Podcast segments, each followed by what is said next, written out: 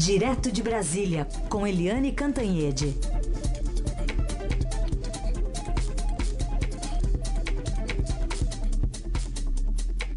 Eliane, essa dupla, né? Temerário e temeroso, deve estar preocupada hoje. Bom dia. Bom dia, Heisen. Bom dia, Carolina. Bom, Bom dia, dia. ouvintes. Pois é, hoje é um dia quente em Brasília. A sensação que a gente tem é que o mundo parou. O mundo É. está em suspense ou em suspenso, É. né? Aguardando o que, é que vai acontecer. Vamos começar É. pelo STJ primeiro, é isso? Vamos dividir por, por fatias e depois. Por... Vamos fatiar esse julgamento. Vamos. Começando. Olha, Começando pelo STJ. ah, é curioso porque isso divide emoções e divide também é, ah, também o mundo aí político, o mundo jurídico e tal. E ontem o presidente, ex-presidente Lula, teve duas mais notícias, assim, já de véspera, porque o Ministério Público eh, ratificou o pedido para que o Lula seja preso após o fim eh, do julgamento, da análise dos, dos embargos declaratórios no TRF4, o tribunal lá do, de Porto Alegre, que o condenou a 12 anos e um mês. E também a procuradora eh, da Geral da República, Raquel Dodge, ela insiste em defender a prisão após a condenação em segunda instância. Então, isso está bem claro. O Ministério Público é a favor da prisão em segunda instância. E hoje o julgamento eh, do habeas corpus preventivo do Lula começa às 13 horas com uma, eh, com uma peculiaridade. Eu nunca tinha visto eh, um julgamento do STJ transmitido ao vivo. E esse será transmitido ao vivo ao país inteiro a partir da uma hora da tarde. E vai ser um julgamento na quinta turma, que tem cinco ministros. E imagina a atenção nisso tudo. A defesa do Lula é, alega que ele pode continuar recorrendo solto, em liberdade. Por quê? Porque enquanto ele, nesse tempo todo, está sendo investigado, julgado e tal, ele não cometeu nenhum crime, ele não tentou fugir no- do país, nem tentou atrapalhar, prejudicar as investigações. Tudo isso vai ser lá para o STJ. Agora, atenção, gente. Não pense que hoje tem uma decisão. Lula está solto para sempre ou Lula será preso hoje. Não, porque se o STJ é, acatar o habeas corpus dele, o Lula continua em liberdade, continua recorrendo, enfim. É, mas isso não significa que ele está livre. E se o STJ negar o habeas corpus, ele também não vai ser preso porque ele continua é, recorrendo ao Supremo Tribunal Federal. Isso tudo vai acabar no Supremo Tribunal Federal. Agora, que cria uma tensão enorme, cria, né? Cria bastante. Aliás, a gente também tem essa tensão enorme dentro do PT em relação à candidatura, né? Quem vai assumir a- a- a- o cargo aí de presidenciável, né, pelo Partido dos Trabalhadores, em qualquer hipótese para Lula. A gente tem até você colocando aqui na sua coluna hoje, fazendo uma comparação do Alckmin com o Fernando Haddad, que no final das contas os tucanos tentaram encontrar uma saída nova aí para colocar nas eleições de outubro. O PT também tentou eh, novos nomes, novos quadros. No final das contas, terminamos com Alckmin e terminamos com Fernando Haddad. E, e Haddad tem diversos eh, eh, obstáculos pela frente, né? Desde ontem você comentou também sobre a, a- o, o fato dele não ter vencido aqui a campanha, ser reele- reeleito como prefeito da cidade de São Paulo. E tem toda a questão de Lula preso, faz campanha, não faz campanha. O que, que você pode co- concluir esse raciocínio para a gente aqui, para os ouvintes da Eldorado também? Pois é, olha, aqui sem nenhuma modéstia, né? Cá pra nós, eu gostei do título da coluna, da minha coluna do Estadão, que é, é, o Alckmin do PT. Porque o Alckmin e o, e o Haddad, o Fernando Haddad, estão indo assim, os dois juntinhos, né? Tenta um, tenta um outro, vai ser um, vai ser outro, e vai ser um, vai ser outro. E essa roda vai rodando, rodando, rodando e vai parar no mesmo lugar. No final das contas, o PSDB vai de Geraldo Alckmin, o PT vai acabar indo de Fernando Haddad mesmo, porque se não tem tu, vai de tu mesmo. Se o PSDB não tem Hulk, não tem Dória, tal, vai de Alckmin. E o PT, se não tem o Lula, vai ter que ir de alguém, vai de Fernando Haddad. O Fernando Haddad teve esse pequeno problema, né, de não conseguir se reeleger é, nem prefeito de São Paulo. É, mas agora a coisa é diferente, porque é, essa eleição presidencial, ela primeiro, né, a gente falou tanto em novo, em partidos, em não sei o quê, em alternativas, e ela está embicando para ser PSDB e PT, como vem sendo desde 1994, na vitória do Fernando Henrique Cardoso. É ser PT, PSDB, PT, PSDB. E, um, e dessa vez é o seguinte: o Lula tem muita força, ele seja preso, não seja preso, ele terá força política. É claro que ele preso terá menos, muito menos, mas imagina se ele for preso, ficar dois meses e sair. Ele sai com uma força política estrondosa e aí uh, as pessoas votam não em Fernando Haddad, não no professor paulista, não no ex-prefeito da capital de São Paulo, mas votam num, numa ideia, a ideia aí do PT, a ideia Lula, votam na verdade em Lula. Então, é, atenção ao Haddad, ele tem conversado até com o Fernando Henrique Cardoso, ele foi lá conversar, né? Dizem que o Haddad, os, as más línguas, dizem que é o mais tucano dos petistas e tal. Mas ele tem conversado com Ciro Gomes, com o próprio Jacques Wagner, ele está se mexendo. Então a gente está tendo aí uma uh, eleição PSDB-PT novamente, gente de novo, né, a polarização acontecendo, é, e tem até leituras que mesmo que um, um, deles não esteja no segundo turno, quem eles apoiarem, né, de alguma forma eles vão estar no segundo turno, de alguma forma essa polarização vai continuar. Mas a gente continua aqui também com Eliane Cantanhede, direto de Brasília e atualizando as principais notícias do dia. Uma delas é de que o ministro Luiz Roberto Barroso, do Supremo Tribunal Federal, autorizou a quebra de sigilo bancário do presidente Michel Temer no período entre 2013 e 2017. Esse caso aí se refere à investigação de supostas irregularidades no chamado decreto dos portos, né? O Planalto nega irregularidades, diz que a empresa Odrimar em nenhum momento foi favorecida como aponta o Ministério Público, como aponta a Polícia Federal. E o, a Secretaria de Comunicação do Planalto divulgou uma nota ontem à noite informando que a imprensa terá total acesso as informações. Houve até uma reunião dita de emergência lá no Planalto e na saída o ministro Carlos Marum, ministro da Secretaria de Governo, disse que o presidente não foi notificado ainda, mas tratou a quebra de sigilo como fato consumado e criticou a decisão. Não há como uh, não se, uh, se indignar diante do fato de que o inquérito completamente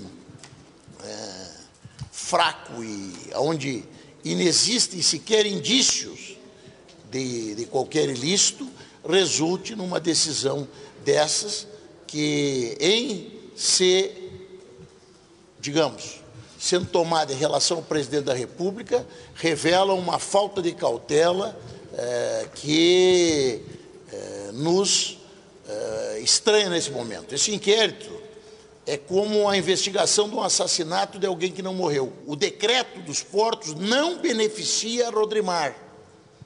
E assim mesmo se estabelece uma celeuma desse tamanho e que resulta numa medida eh, que traz sim indignação e até constrangimento ao presidente.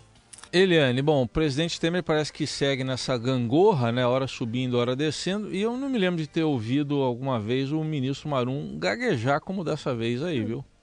É, exatamente. O, isso aí, esse, esse tom do Marum, que é sempre tão enfático, né? Tão contundente. E ele, ele ontem estava assim, meio, vamos dizer assim, gaguejando, como você disse. é, mostra a perplexidade que tomou conta do Palácio Planalto. Aliás, do Palácio Planalto e do mundo político. Ficou todo mundo levou um susto, é, porque essa questão dos, dos portos aí que envolve a Rodrimar é uma questão muito polêmica e tem versões muito diferentes. Por exemplo, a gente lembra que o Fernando Segovia, delegado Fernando Segovia, que aliás agora está confirmado, vai para Roma, mas ele era diretor da Polícia Federal e disse que não havia nenhum indício contra o Temer nesse caso e que aquilo tudo estava caminhando para ser arquivado, né? A questão do Temer no, nos portos estava sendo estava caminhando para o arquivamento. E enquanto o diretor-geral da Polícia Federal falava isso, o ministro Luiz Roberto Barroso do Supremo fazia exatamente o oposto. Não apenas mantinha a investigação, dando mais 60 dias, como também meti o pé no acelerador, porque realmente não é nada trivial, não é nada comum, né? Não faz parte da paisagem você ter a quebra de sigilo bancário do presidente da República em exercício. Quer dizer, esse mesmo presidente Temer já passou por duas denúncias da, do então Procurador-Geral da República, Rodrigo Janot, aliás, denúncias que são muito controversas, que, os, que foram baseadas em duas pessoas que acabaram presas, os irmãos Joesley e Wesley Batista, mas enfim. E agora o presidente Temer também sofre uma quebra de sigilo bancário, no momento em que o Temer está tentando né, sair das cordas, está tentando ganhar é, musculatura política, ganhando energia para ser é, um player importante nas eleições de outubro. Então, isso pegou o palácio de jeito. Temer convocou, como você disse, Heisen, uma reunião de emergência. Era a versão que a gente tem é de que ele estava muito irritado, todo mundo muito irritado, mas ele decidiu fazer o seguinte: já que vai quebrar mesmo o sigilo, já que vai vazar mesmo, porque essas coisas vazam mesmo, ele quer se antecipar pediu é, eh, para o Banco Central, anunciou que vai pedir para o Banco Central toda a movimentação bancária, é de 2013 a 2017, né, porque o decreto dos portos é de maio de 2017, e aí ele vai pedir toda a movimentação bancária, vai entregar e numa nota disse que não há nenhuma preocupação com os dados dessa quebra de sigilo bancário. Agora, de qualquer jeito, é aquela gangorra que a gente fala, né? Um dia Temer fica muito feliz com o dado da economia. No dia seguinte, uma investigação da Polícia Federal. No outro dia, ele está feliz com o resultado das pesquisas da intervenção no Rio de Janeiro. No outro dia, vem aí uma decisão do Supremo Tribunal Federal cada dia a sua agonia e a gente uhum. acompanhando aqui na Rádio Eldorado. Esse playground aí tá, tá perigoso, hein? Esse playground aí. Pode cair. É, porque se levar um tombo disso aí, viu? É. Machuca.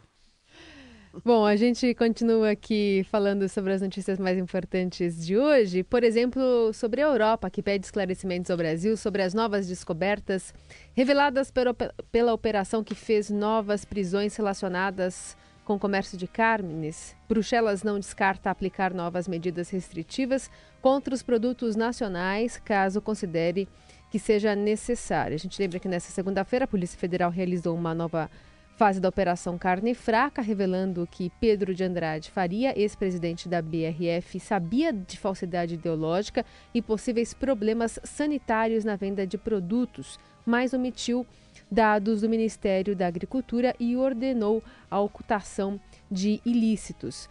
A gente tem também a fala do coordenador de inspeção do Ministério da Agricultura, é, Alexandre Campos da Silva, dizendo que a presença de salmonela é comum na flora intestinal de aves, mas a bactéria é destruída e não apresenta risco para a saúde das pessoas quando a carne é frita ou cozida. Nós temos dois patógenos, sim, que representam o risco à saúde pública. Nos autos do processo, esses patógenos não foram identificados. O risco à saúde pública, é, neste caso da operação, ele não está devidamente configurado. A BRF informou que segue normas e regulamentos brasileiros e internacionais para a produção e comercialização de seus produtos. Declarou ainda que existem cerca de 2.600 tipos de salmonela e que um deles é essencialmente de aves e por isso não causa nenhum dano à saúde. Acontece que o Ministério da Agricultura já informou que vai interromper a exportação nas unidades para 12 destinos que exigem controle específico da salmonela. Também vai suspender os laboratórios investigados na operação. Apesar disso, do governo estar tá tentando agir rápido, é, isso não impediu as reações internacionais. E agora, Eliane?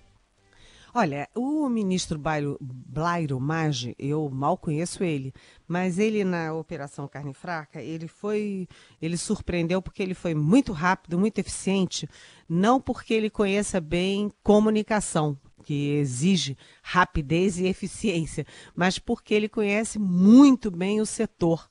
Então ele agiu rápido, botou aquela roupa toda, sabe, assim, meio de astronauta, de visi visitar laboratórios e tal, e ele foi muito rápido na reação.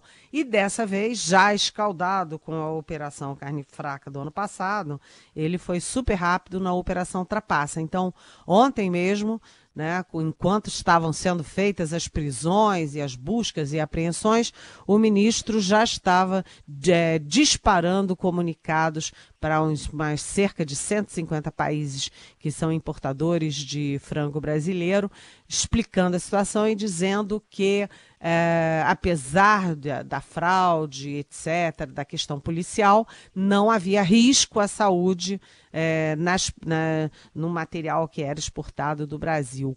Então ele foi rápido e, assim como ele foi rápido para expedir é, esses comunicados, estava esperando que também as reações fossem rápidas, como foram da outra vez, né? Vocês lembram que no, na Operação Carne Fraca original, Operação Mãe, né, os países reagiram duramente contra a carne brasileira. Foi um prejuízo enorme, não apenas financeiro, mas também de imagem para o Brasil.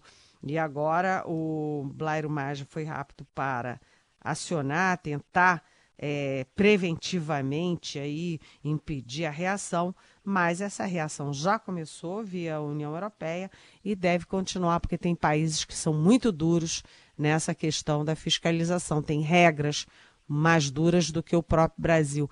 Então vamos ver, vamos ver, porque é um malefício para a economia nacional e para os brasileiros. Pois é, a primeira fase lá da carne fraca em 17 de março do ano passado, quase um ano. Eu estava lembrando aqui até, Eliane, que foi quando o presidente Temer levou os embaixadores para uma churrascaria hum. em Brasília. A Andresa Matais, a gente até reproduziu aqui o áudio, ligou para a churrascaria vocês têm carne aí? Eh, que carne que é? Ah, aqui é tudo importado. Quer dizer, não era a, a carne da, daqui, né? Não era a carne daqui. Tá fazendo... Essa Andresa Matai, é. gente, dá um trabalho para os poderosos, viu? Ah. Ela, ela dá um trabalho. Ela senta ali do meu lado, ali ah. na, na redação do Estadão aqui em Brasília. E eu tô sempre rindo porque ela dá um trabalhão para eles, viu? É. é isso aí. Vamos aqui já com perguntas dos ouvintes agora para você você, Eliane. Tem gente aqui, vamos ouvir o primeiro ouvinte, ele está com um questionamento sobre aquele roubo de uma carga no aeroporto de Viracopos. E que carga, hein?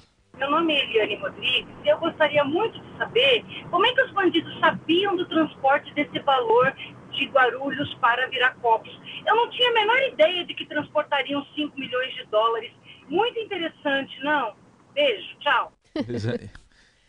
É. Tem esse questionamento. Eu vou só mais emendar uma, uma pergunta que tem relação com esse, com esse assunto, do Pedro Batista. Diz que esse dinheiro, os dólares no avião, é coisa de políticos, sugere ele aqui. Estão usando os dólares para evitarem os doleiros e tornarem suas operações de compra de políticos e marqueteiros mais blindadas. Será que pode ser isso também, Eliane? É, a minha xará, né, Eliane, bem-humorada, é, levanta um ponto muito importante. Primeiro, essa operação eu acho assim, vale um filme, né? Vale um. É uma coisa de cinema. Primeiro, é, como é que saem 5 milhões de dólares dentro de um avião, ali na cara de todo mundo, em Viracopos? Segundo, como é que os bandidos souberam disso tudo? É, terceiro, que ousa, ousadia, que audácia, né? Você pegar só em filme americano isso, nem em filme europeu que é mais suave, né? Mais sereno, mas você pega uma quadrilha, joga na pista de um aeroporto e rouba 5 milhões de dólares. A gente não consegue nem saber qual é o volume de 5 milhões de dólares, mas é de uma audácia impressionante. Isso é coisa para sair na imprensa mundial. Agora, do ponto de vista político, que é a nossa segunda pergunta, é, eu já tive até uma coluna no Estadão falando isso. Imaginem só. Os doleiros estão todos presos, os grandes doleiros da política, né? O, o, aí eu nem vou lembrar o nome deles, o Youssef, a Kodama, o Lúcio Funaro, aquele lá de Minas, os, os tais é, doleiros estão todos presos, não tem mais doleiro. Segundo, a justiça dos outros países, principalmente da Suíça, não deixa ninguém impune, né? O Eduardo Cunha achava que tinha o crime perfeito e aí bastou ele abrir a boca, a Suíça já veio no dia seguinte, ó, com a conta, o número da conta, a movimentação da conta, quem que mexia, quem que não mexia, né?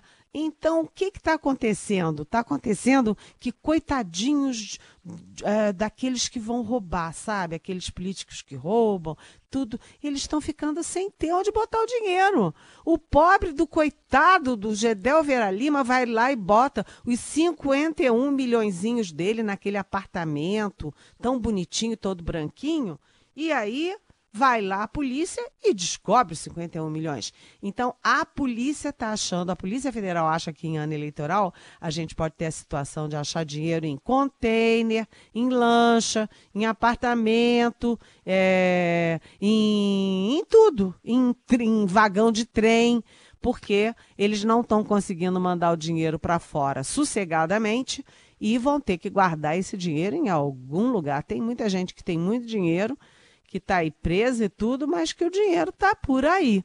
Então, eu acho que essa coisa do avião acende um mar, né? abre um mar de investigações sobre é, corrupção e desvio de dinheiro aqui no Brasil. Tá aí, a gente agradece ao Pedro Batista, que está sempre atento também. Esse caso específico não dá para saber ainda, vamos esperar a investigação, mas que tem essa, esse cheirinho assim, bom, vamos esperar, né? Agora são 9 e 24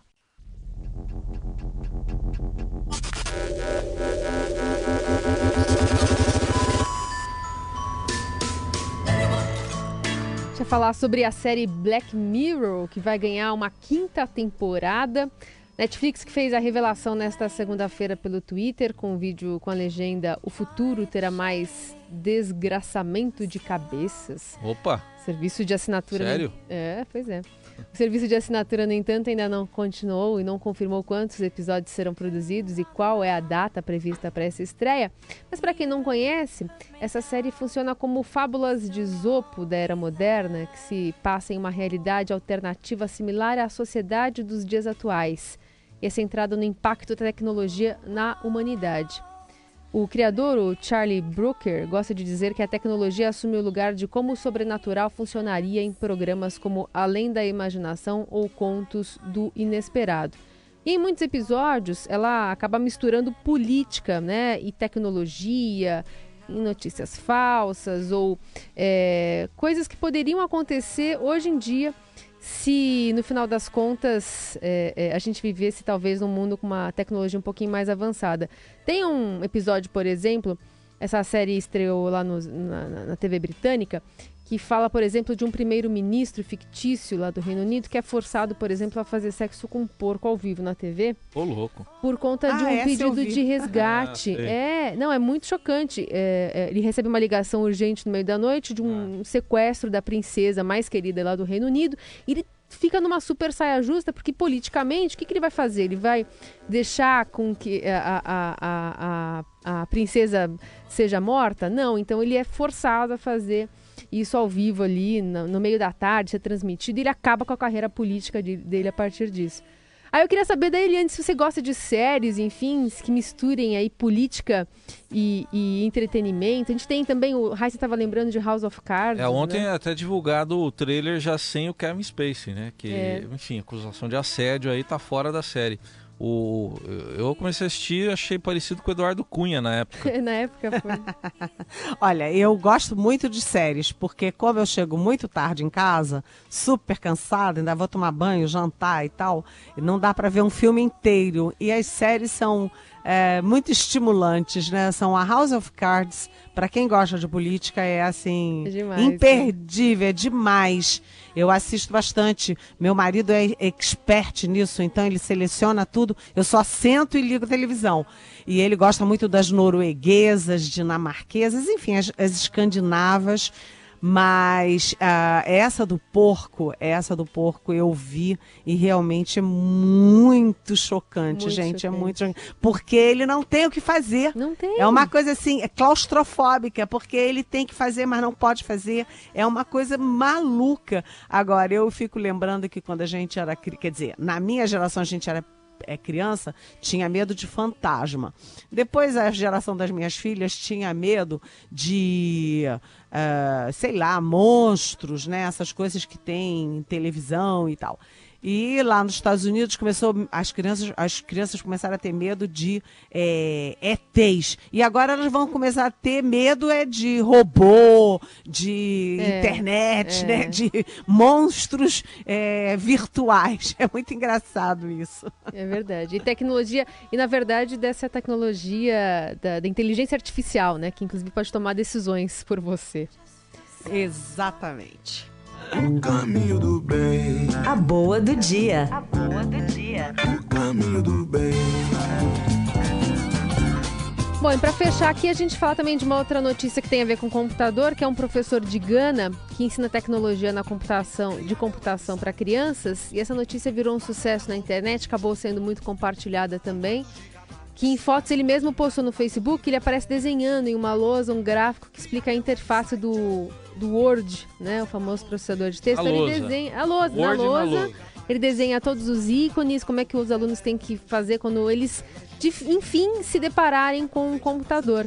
E aí as imagens foram compartilhadas, a Microsoft prometeu enviar ele alguns computadores.